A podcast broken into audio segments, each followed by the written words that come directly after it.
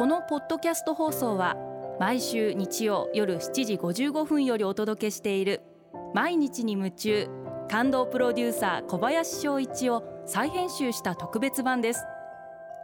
放送で収まりきらなかったアルビオン社長小林翔一さんが大切にしている感動のポイントをどうぞお楽しみください。アルビオンの小林翔一です。約束は守りませんか？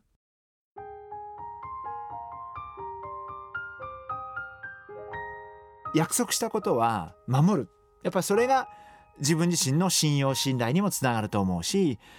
結果それが自分にもいい形で跳ね返ってきてくれると思っているんでやっぱり約束を守るっていうことはすごい大事なんじゃないかなあのそんなふうに思っています。社長って忙しいしやることがすごい山ほどあっていろんなことやんなきゃいけないだからスケジュールにある部分を書かれてることもあってなんか急にじゃあお取引店様に来てよって言われた時になかなかスケジュール的にはそれが遠いとこだったりすると 大変だから大変なんですけどでもやっぱそれをちゃんと受けて「あ分かりました今度行きます」って言ったら必ず行く。仕事の一つ一つってそれは社内も社外も問わずやっぱり約束一つ一つを守っていくしっかり実行していく、まあ、答えてあげる。もちろん答えられないことは答えられないとしてちゃんと理由を言う。こういうことですいません今回答えられないんですってちゃんと話す。しっかりと面と向かって話す。えそしてなぜできないかをしっかりとちゃんと説明する。やっぱりそういうことを繰り返していくことがその人の最後信用信頼にそして結果企業の信用信頼になるわけですからやっぱそうなるとすごく物事が進みやすくなることがたくさんあってだからよっぽどなんかうちの会社が損害を被るとか なんかよっぽど悪いことがない限りはなるべく全部答えてあげようとする。その努力が見えた時に本当に相手もこちらに共感共鳴してくれるし相手もこちらを信用信頼してくれるんじゃないかな。そんな風に考えてます。ですからなんか契約書ってあるんですけどそんなことよりも大事なことは日頃の約束を守る。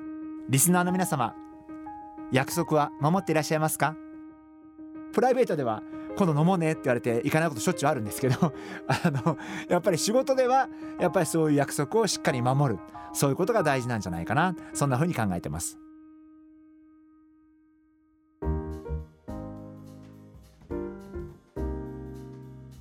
今回はこちらのメッセージをご紹介させていただきます。んぼっぽさん女性の方ですね。ありがとうございます。はじめまして。介護の合間になんとかパートに出ています。心が疲れていた時に番組に出会いました。感動を見つけたい。ベビーに関わる仕事ですが勤務時間の関係で保護者のお顔がなかなか覚えられません。失礼なく確認したいのですが何かありましたらお願いします。というメッセージをいただきました。難しいですよね、えー、私もお顔を見て名前が思い出せないことが本当に頻繁にありましてあの以前笑い話ですけどある出版社のエレベーターで乗ろうと思って待っててドアが開いた瞬間に女性が私の顔を見て「ああ小林くん久しぶり」って言われて、え、そのエレベーターにうちの社員と2人で乗って「ああ元気?」とかって私も調子よく言っててで普通にこうずっと喋っててでその女性の方が途中の階で降りられてエレベーターのドアが閉まってうちの社員が私に「ああお知り合いですね」って聞かれて私誰だか分かんないって答えてエレベーター中が大爆笑になったことがあって。あのそう よくあんな演技できますね。名前知らないのにそこまでって言われたんですけど、まあ、昔はそういうのもよくやってましたけど、まあ、やっぱりあんまりそういうことも そういうこともいいことではないなと思うんで、えー、最近は、えー、分からない時にはもう本当に正直に「すいませんごめんなさいお名前が思い出せないんです」えー、教えてください。もう一回教えてくださいっていうようにしています。であの面白くて実はその方の下の名前を覚えていたりとかつまり名字は思い出せないんだけれども下の名前を覚えてたりとかあるいはなんか趣味の話をしててその方のお名前は思い出せないけど趣味は覚えてるとか。なんかそういうことはあるんですけれども。でそういう時もですから正直に「すいません。以前こういうお話しましたよね。確かご趣味はこうでしたよね」その話は覚えてるんですけどごめんなさい。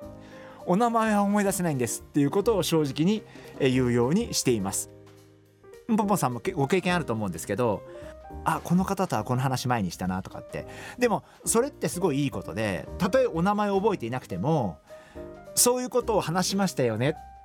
あの何を話したかを覚えてることの方がすごく大事でもちろんお名前も大事なんですけど例えば一気に5人の方にお会いしたら絶対名前なんか覚えられないですから。でもこの方とは何を話したな？でそういう話って絶対覚えておくべきででそれを話話して差し上げることによってあこの方あの話は覚えてるんだっていうなると思うんであの決してもう一度お名前を聞いてもそれほど失礼なことにならないんじゃないかなそんなふうに思ってます。ボッポさんメッセージありがとうございました。あの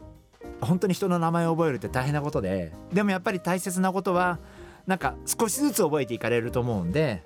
えー、できる限り短い時間でもいろんな話されて、えー、その話をしっかり覚えておく。でできれば名前もなるべく覚えておく。名前を思い出せなくてもあ前回こういうお話しましたよねっていうところから入ってあげることによって、えー、コミュニケーションがよりスムーズになるんじゃないかなというふうにそういうふうに思います。毎日に夢中。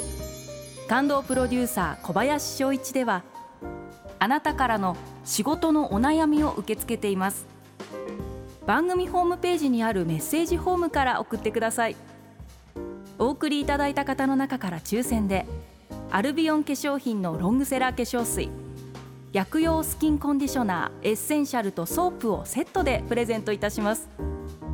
たくさんのメッセージをお待ちしています。